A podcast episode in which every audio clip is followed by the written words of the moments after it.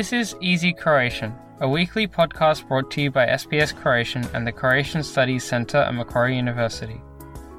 Easy Croatian is intended for those learning or wanting to brush up on their Croatian. News is written in simpler and shorter sentences and read at a slower pace.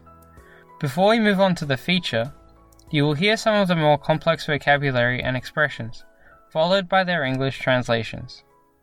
The transcript, as well as a short quiz, can be found on the SBS Croatian website.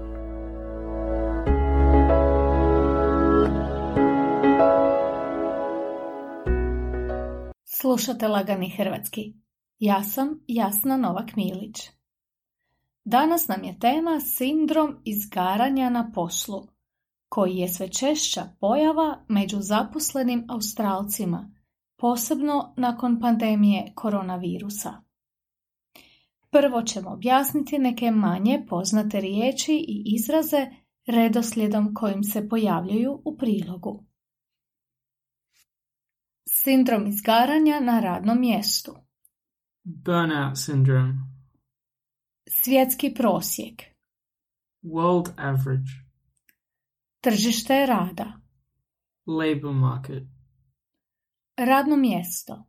Workplace. Bezizglednost. Hopelessness. Zakazivati sastanke. To schedule meetings. Uspostaviti ravnotežu. To establish a balance. Radna snaga. Workforce. Duševno zdravlje. Mental health. Dati sve od sebe. To give one's best. Narušeno mentalno zdravlje. Impaired mental health. Tjeskoba. Anxiety. Podizati svijest. To raise awareness. Radni uvjeti. Working conditions. Slijedi prilog. Sindrom izgaranja na radnom mjestu nakon pandemije koronavirusa sve je češća pojava među zaposlenim Australcima.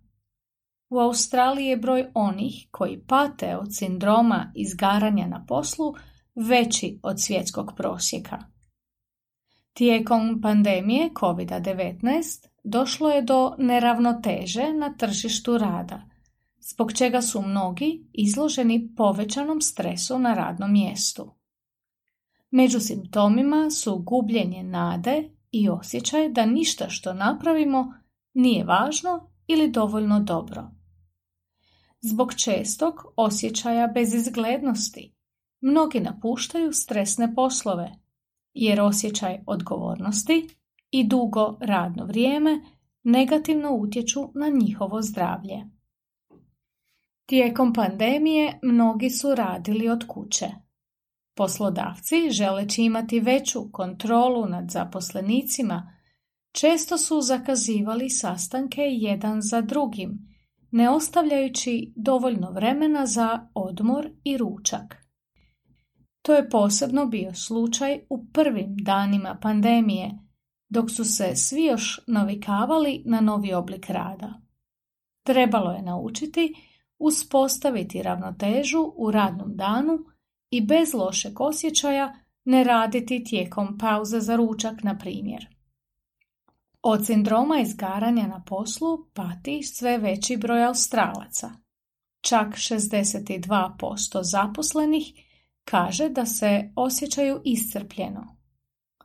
Svjetski prosjek je 48%. Među onima koji rade na rukovodećim radnim mjestima, 66% ih osjeća simptome, što je znatno više od 53% na svjetskoj razini. Posljedice pandemije i kroničnog nedostatka radne snage posebno se odražavaju na radnike u području zdravstva, obrazovanja i maloprodaje. Jedna petina, odnosno 20% od ukupnog broja zaposlenih, pati od lošeg duševnog zdravlja, a u navedenim područjima ta brojka prelazi 25%.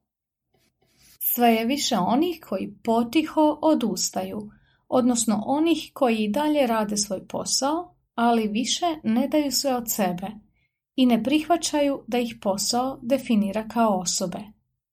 Takvo ponašanje može biti i posljedica nezadovoljstva kulturom na radnom mjestu.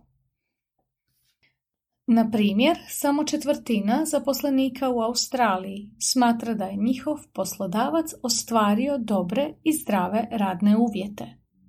Čak 42% zaposlenika razmišlja o odlasku i svoje organizacije u sljedećih 6 do 12 mjeseci. Također se primjećuje da zaposlenici češće traže slobodne dane zbog narušenog mentalnog zdravlja, najčešće tjeskobe. Broj takvih zahtjeva povećao se 17% u odnosu na razdoblje prije pandemije.